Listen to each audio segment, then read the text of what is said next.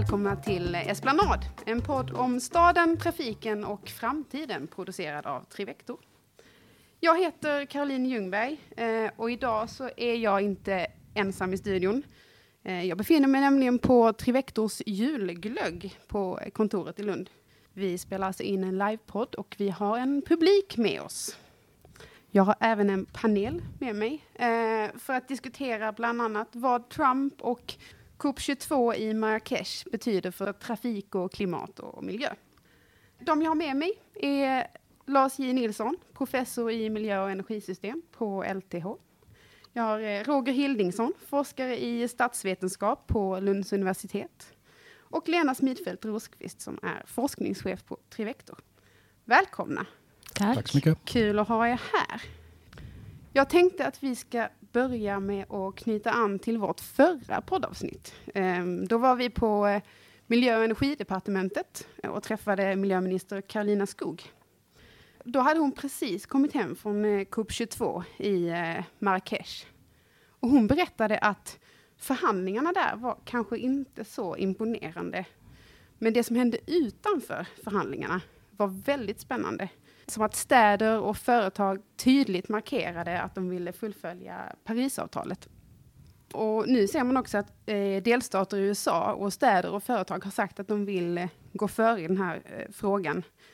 Och det är tydligt att borgmästare som eh, Sadiq Khan i London, Anne Hidalgo i Paris och Bill de Blasio i New York har alla sagt att, att de vill gå före nu. Det tycks ju som att miljö och klimatarbete drivs underifrån av städer och företag och mindre av nationer. Stämmer det? Tycker ni det? Och vad beror det på?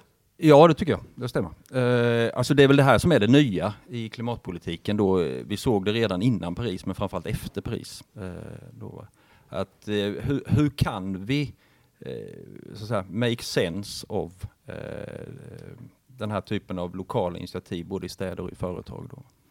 En annan sak som också är nytt med Paris är också då fokuset på vad enskilda länder kan göra. Mm. Men det är, alltså, jag tror det är rätt naturligt eftersom det internationella inte riktigt har levererat. Och dessutom så fattas ju många av besluten på lokal nivå och i företag. Där fattas riktiga beslut. Men man får inte glömma att ramverken för de besluten bestäms på nationell, EU och internationell nivå. Så det är väldigt viktigt att den nivån också fungerar. Varför är det så att den inte fungerar? Varför man inte levererar? Ja. Alltså i Europa tror jag det handlar om att vi, vi är på väg att uppnå våra mål för 2020 så varför ska man liksom springa fortare? Även på trafiksidan så håller jag helt med. Och det, att det drivs från lokal nivå så har det varit länge. Men det är också för att det finns så mycket synergier med att jobba med klimatfrågan och transport. Dels är transport en stor del av det och dels eh, så är liksom synergieffekter andra saker som blir väldigt bra de kommer på lokal nivå, de kommer liksom inte på nationell eller global nivå utan det handlar om hur vi lever och där vill ju städerna skapa sådana miljöer som är bra för oss människor som lever där. Men det är nog en bra poäng, alltså det är inte samma sektorisering på den lokala nivån utan Nej. man kan ha mer en helhetsbild. Mm.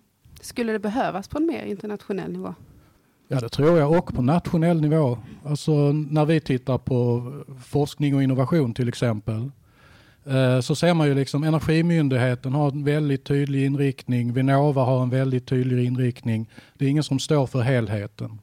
Mm, och samtidigt så kan man säga om, om en, en, annan aspekt på det, det är ju att städerna kommer inte klara att göra det här själv. Även om drivkrafterna kommer därifrån och de gör väldigt mycket. Så när vi har tittat på liksom hur, hur mycket de kan uppnå som de har rådighet över så räcker inte det på trafiksidan utan de behöver verkligen stöd för det här ramverket som Lars pratar om eh, på nationell nivå för att komma ner så lågt som vi behöver komma ner. Det handlar ju ytterst om, liksom, om att sätta liksom, de, de övergripande spelreglerna liksom, och, och, skapa liksom, en spelplan för den här typen av liksom, lokala initiativ. Huruvida det kommer från städer eller det kommer från liksom, näringsliv och, och företag. Eh, också kanske också för att liksom, få spridning och skala upp liksom, erfarenheterna från den här typen av liksom, lokala initiativ eh, inte bara skapa incitament då, utan, utan att också liksom få för att få tillstånd, det är ju rätt stora förändringar mm. som klimatpolitiken och miljöpolitiken överhuvudtaget handlar om. Det är ju jättemycket som händer runt omkring oss just nu. Eh, men det var ju faktiskt så att tillräckligt många länder ratificerade ju klimatavtalet från Paris. Och det innebär att det formellt trädde i kraft nu i november 2016. Och det här avtalet slår ju fast bland annat att den globala uppvärmningen ska begränsas till väl under två grader och de globala utsläppen ska minska. Och samtidigt har Trump blivit vald som eh, president i USA. Eh, han har uttryckt sig att det, det absolut dummaste han har hört inom politiken var när Obama sa att den globala uppvärmningen är det största problemet. Och han har hävdat att den globala uppvärmningen är en bluff med syfte att skapa problem för amerikanska företag. Han backade något, eh, något på den här formuleringen i en intervju i New York Times. Och då sa han ju faktiskt att there is some connectivity eh, mellan människan mm. och eh, klimatförändringarna. Så frågan är, vad händer nu? Som jag har förstått det så kan inte USA lämna det här avtalet på, på fyra år. Och det är ju faktiskt en hel mandatperiod. Vad säger du om det Roger? Alltså, det, där, det, där, det är ju rätt många som försökte hålla sig i den typen av argument, liksom att, att det skulle vara svårt att liksom, det skulle vara svårt för Trump som president att, liksom lämna klimatavtalet. Eh, och det är en ganska klen tröst liksom, eh, att hålla sig för att jag menar, vill Trump-administrationen lämna Parisavtalet så kan de absolut göra det. Eh, särskilt med, eh, med den sammansättning av kongressen som kommer nu också. Då, va? Alltså vi, vi, får ju ett republikanskt maktövertagande i, i liksom alla de viktiga maktsfärerna i USA nu. Det är ju liksom den stora förändringen mm. Eh, efter presidentvalet. Eh. om, om det händer så tror du inte att liksom världen kör på utan USA? Det får vi hoppas. Ja. det var faktiskt så att när vi, när vi träffade Karolina Skog så, så, så frågade vi hur, hur blev stämningen när Trump blev vald? För det var ju precis eh, innan eh, COP22. Och då sa hon att, att folk blir ganska revanschlystna. Och hon sa också att, om, att även om en stor aktör som USA hoppar av, så sa hon att klimatarbetet är så pass stabilt. Så hon var väldigt positiv trots, trots det här. Ja, det, Vad säger ni om det? Alltså vi? Jag delar nog det intrycket att det finns så mycket kraft i utvecklingen om vi pratar om transporter. Vi behöver mer hållbara transporter. Det är liksom inte bara klimatfrågan som är en drivkraft i det, utan det finns så mycket momentum i det. Förnybar energi som inte bara handlar om, om klimat utan om andra samhällsmål också. Så jag tror det finns så mycket kraft i utvecklingen redan och jag tror snarare det så att att eh, om USA ställer sig vid sidan om så kommer de snarare att förlora på detta i termer av sämre industriell utveckling. Vi har sett hur det har gått dåligt tidigare för deras bilindustri. Ja, de kommer ju sopas bort. Och precis samma sak med trafiken. För jag menar, amerikanska städer är inte modellen för så många av oss andra för hur vi vill ha det. Så de kommer inte driva utvecklingen utan den har ju drivits eh, på europeisk nivå väldigt mycket. Eh, och kommer säkert att fortsätta att göra det. Och jag menar där, där är det ju också så att även på lokal nivå i USA så kanske det inte kommer att följa Trumps eh, anvisningar eller tankar kring de här sakerna därför att där har de ju också sett baksidorna med börskraschen 2008 till exempel med hur beroende man var av bilpendling och där det drabbade enskilda hushåll väldigt hårt. Så jag tror att även på, i USA så kommer man fortsätta att jobba av helt andra drivkrafter än, än bara klimat. Och det är ju tydligt att liksom hoppet ligger i den här revanschlustan. Och det, det kanske var det största egentligen, eh, vad förhandlingarna bidrog med i Marrakesh. Mm. Att liksom för, ett försök att upprätthålla det momentumet som vi, som vi vann i Paris, att försöka upprätthålla det då. Och, och där fanns ju ett antal nya utspel, då, bland annat från kinesiska representanter som för, för, för en gångs skull faktiskt väljer att kritisera liksom, sina amerikanska eh, motsvarigheter samtidigt ska vi inte vara naiva. Liksom. Eh, jag menar, det, det, är klart att Trump, vi, vi ser ju på transition team nu eh, och, och, den typen av ministrar som Trump föreslår, eh, som antagligen kommer att ingå i administrationen. Alltså det är fossilenergiintressena som kliver in i, i, regeringen. Det är lite grann ett worst case scenario. Eh, så att det är klart att det är helt uppenbart att en Trump-administration i kanske ett, i ett av de viktigaste länderna kommer att försvaga miljöpolitiken och tills, tillförskanska någon typ av skada för klimatpolitiken. Även om vi kan hoppas på den diskussion som finns nu om att vi kan bypass Trump eh, genom den här uppsjön av andra typer av initiativ eh, som vi ser växa fram. Mm. Jag, jag håller med det Roger säger, alltså det blir ju en försvagning men det som är svårt att veta idag är hur mycket det kan försvagas för det finns så mycket trögheter i, i de här politiska systemen också exempelvis nu man säger nej men vi ska lägga ner Department of Energy. Ja, det pratar George Bush också om och sen så sätter man dit folk så upptäcker man att oh hoppsan det gick visst inte att lägga ner för att Där har vi kärnvapen och vi har kärnavfall och liksom, det är inte så lätt. Mm. och likadant på miljömyndigheten då, eh, amerikanska EPA. Där, där, där som man försökte försvaga, liksom man drog ner budgeten riktigt ordentligt och sådär. Men trots det har vi sett hur, hur, liksom med, hur Obama har lyckats liksom utveckla den här Clean Power eh, Plan mm. eh, för att göra någonting åt liksom, energianläggningar. Mm. Så att, eh, det återstår väl att se, även om Prutt kommer in liksom, i EPA. Eh, mm. Att, eh, ja. Avgörande för klimatframgången i Paris, det var ju bland annat löftena om omfattande klimatfinansiering. Och, och, Sverige ger mest i världen per capita till Gröna klimatfonden. Men alltså, ser man i reda tal så är ju de eh, större ländernas pengar såklart viktigare. Eh, och då har ju Trump kritiserat de här eh, utbetalningarna. Man har nu betalat ut 500 miljoner av 3 miljarder. Eh, och om han drar in de här betalningarna, tror ni att andra länder kan se det som att ja, men, eh, nu finns det en chans att backa här i det här arbetet, så man tappar fler länder? Absolut. Ja. Och detta, detta är risken. Och det, här, det här är ett tydligt exempel på där Trump-administrationen kan skada den internationella klimatpolitiken vad det gäller klimatfinansiering. Men det var, vem var det? Erika Bjärström tror jag som sa det, att det han, det han i princip gör är att han tar ju pengar som kanske hade gått till att bygga murar mot översvämningar i Liberia och lägger dem på att bygga en mur mot Mexiko. Och det är klart att det är ju inte till gagn för klimatpolitiken i alla fall. På tal om att Sverige ger mycket pengar till eh, Gröna klimatfonden. Alltså, klimatutmaningen vi står för är ju delvis en fråga om energi. Eh, och I fredags så presenterade energiminister Ibrahim Baylan regeringens energiforskningsproposition med eh, höjda anslag. Eh, men Sverige är faktiskt det land i Norden som skjuter till absolut minst till gröna energiforskningen.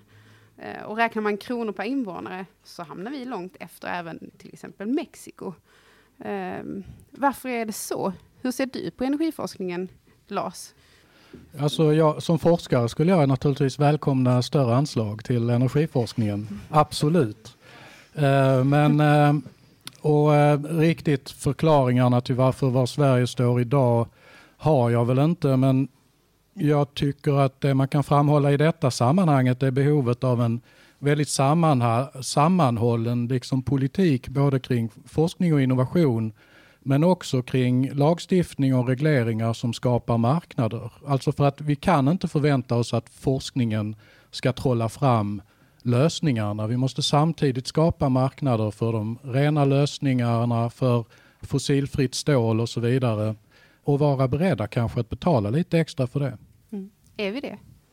Jag tror att vi är det, absolut. Mm. Alltså, det handlar inte om några stora pengar alls. Alltså delvis kan man ju faktiskt se det i de propositioner som har lagts nu, i att man har satsat, satsat en del av de pengar, just som du är inne på Lars, liksom att det är inte bara ny forskning, men det är också att testa det, den kunskap vi har. Och det har man faktiskt lagt en inriktning på, så det ser jag som rätt så positivt. Eh, att man faktiskt lägger pengar på att försöka dema och se vad kan det här vad kan vi lära oss och börja använda det som forskningen faktiskt redan i många gånger vet vi borde göra, göra ute och, i praktiken. Och just när det gäller tror jag, stadsutveckling och transporter så är det nog väldigt viktigt att just demonstrera, experimentera sig mm. fram för att det är så komplexa system så man vet inte exakt vad som händer. Forskarna kan inte förutsäga vad som ska hända alltid. Nej, och jag skulle dessutom säga att vi som forskare och även praktiker har ganska dålig förståelse av vad det är för vardagsliv. Vi försöker, alltså för det, det griper ju an i våra vardagsliv på ett helt annat sätt än annan energipolitik om vi ska byta energi till uppvärmning av våra hus. Det spelar liksom inte så stor roll för hur jag lever mitt liv. Det har bara en prislapp kanske på sig. Medan när vi pratar transporter och de förändringar vi måste göra, det kommer att gripa in i mitt vardagsliv. Det påverkar hur jag kan välja, vad jag kan göra och vad jag inte kan göra. Så där, jag tror att på energisidan där och nödvändigheten, där fattas vi faktiskt en del förståelse av hur vi kan jobba med de frågorna. Att vi inte bara kan styra bort det, utan det faktiskt handlar om människors liv. Och där kanske är en av de sakerna, jag vet inte det här med, du frågade om Trump innan Caroline, men med land och stad eh, och de, de frågorna kring liksom, vad kan vi göra i staden och vad kan vi göra på landsbygden och hur, hur kan vi lära de olika? Där det blir en konflikt, inte minst på transportsidan då. Mm. Det var ju så att valet i USA där kunde man ju se stora klyftor mellan staden och landsbygden. Och, eh, I vissa fall så beskrivs Donald Trumps framgångar som eh, en revolt från grupper som känner sig missgynnade av samhällsutvecklingen mot den politiska eliten i landets maktcentra. Och man hörde i Löfvens jultal eh, förra veckan, så nämnde han det här. Att det här händer faktiskt i Sverige också. Att det börjar bli dags att stärka gemenskapen mellan, mellan stad och land. Stad och, staden och landsbygden. Håller ni med om att det här är en av de viktigaste sakerna att, att ta tag i nu? Jag håller med. Eh, alltså vi, jag menar det vi ser, vi lever i postsanningens tid säger vi. Och det är det vi lär oss av, av liksom valet av Trump och Brexit. Men vi ser ju också det i, liksom, i, delvis i Sverige. Va? Mm. Menar, alltså det finns ju en risk, jag menar det vi ser tecken på, det finns en risk för, den förra regeringen pratade mycket om utanförskap. Eh, och, och de menar någonting annat med det.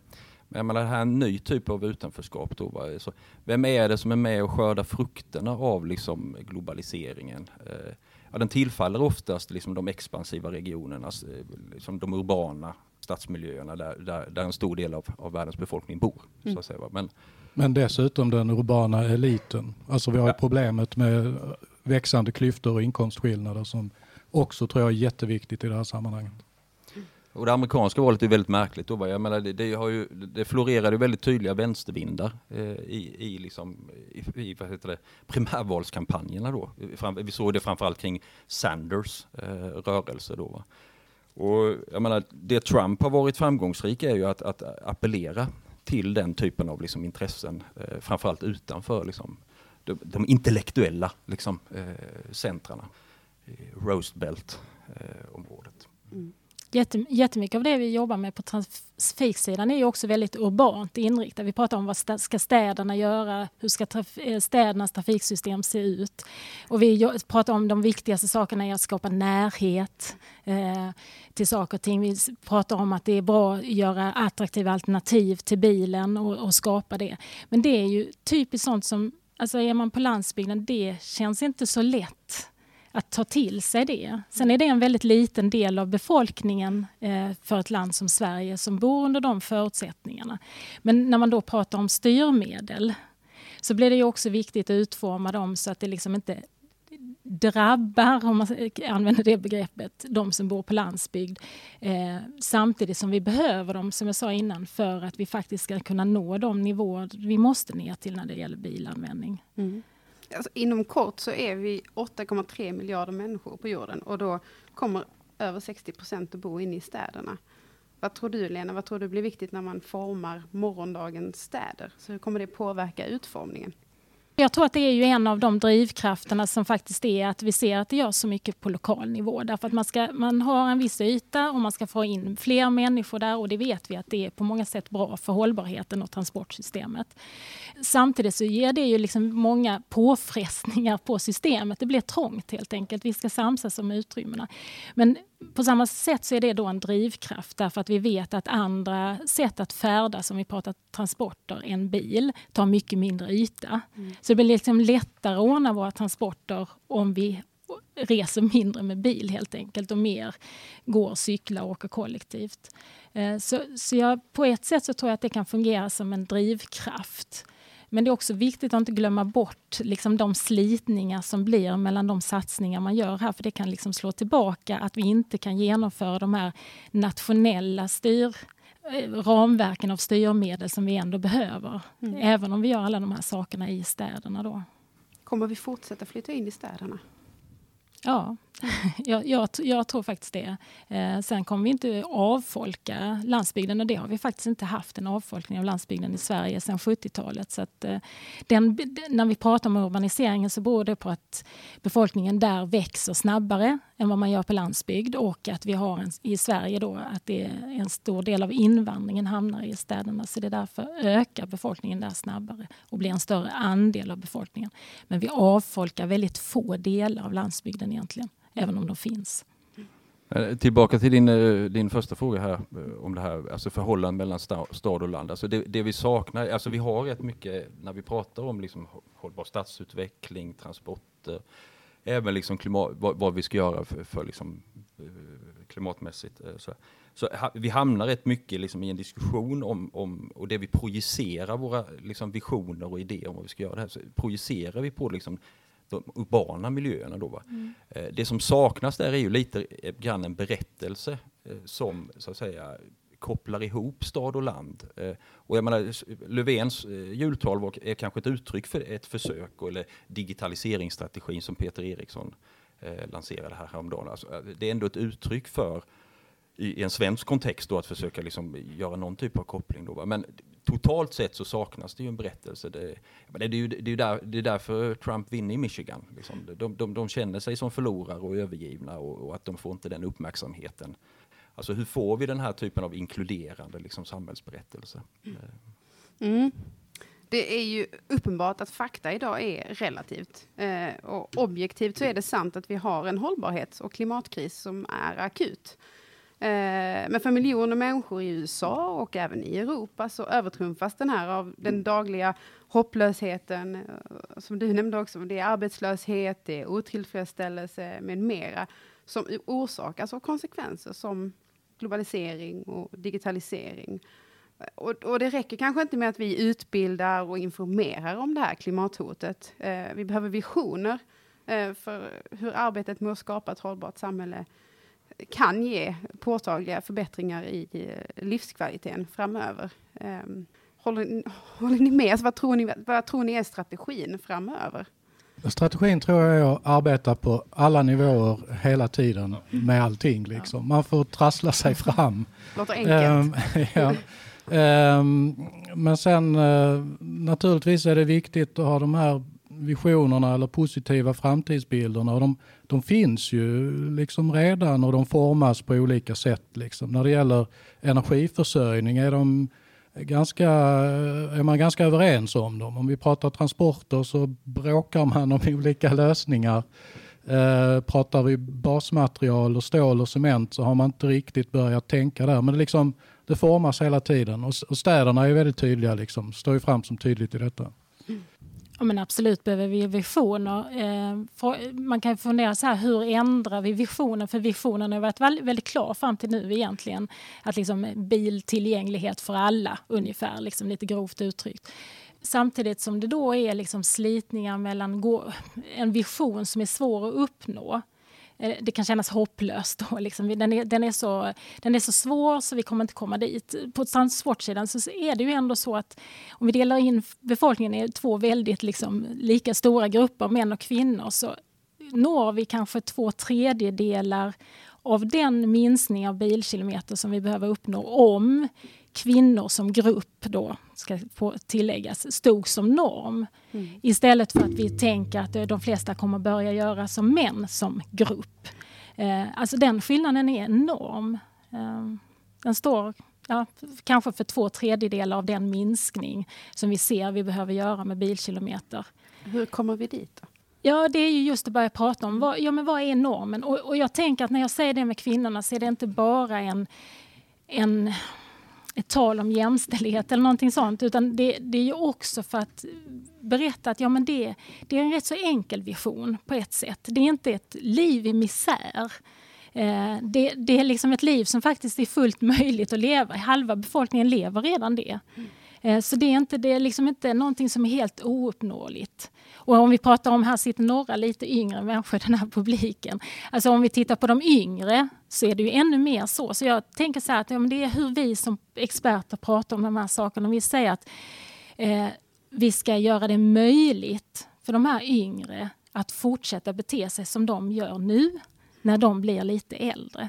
Då kommer vi också vara hemma då är det inte heller liksom förändringar av oss gamla som gör fel. Mm. Utan då är det ju, det finns där redan, så den är inte så fruktansvärt svår på ett sätt. Samtidigt som jag vet att när vi pratar om det så framstår det ofta som väldigt, väldigt svårt att uppnå de här minskningarna. Mm. Och, det, och det där har ju lite, alltså miljödebatten har alltid varit sån att den har varit karaktäriserad av liksom så här att, att vi behöver göra uppoffringar. Mm. Eh, så, mm. och, jag menar, det det står och faller med tillbaka med, som jag sa innan, då, med att, vi behöver liksom en, en, typ av tilltalande samhällsberättelse som alltså en form av progressiv eh, samhällsberättelse som, som, som tilltalar olika typer av, av, av grupper. Eh, och jag menar, ett, ett perspektiv man kan göra som jag tror har kommit fram i den här diskussionen om hållbar konsumtion då är att ofta när vi pratar om hållbar konsumtion så handlar det ju inte liksom om sådär himla eh, långt tillbaka i tiden vi behöver ner. Vi kanske behöver ner på konsumtionsnivå som vi hade på 80-talet. Mm.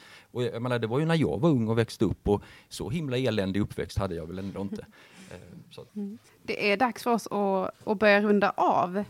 Eh, och då skulle jag vilja fråga er om vi ska dra ihop eh, den här diskussionen vi haft. Vi har pratat om Trump, vi har pratat om eh, COP22 i, i Marrakesh, vi har pratat om globaliseringen och urbaniseringen eh, och vad det har för inverkan på klimat och miljö. Vad är det viktigaste vi behöver ta med oss från den här eh, diskussionen?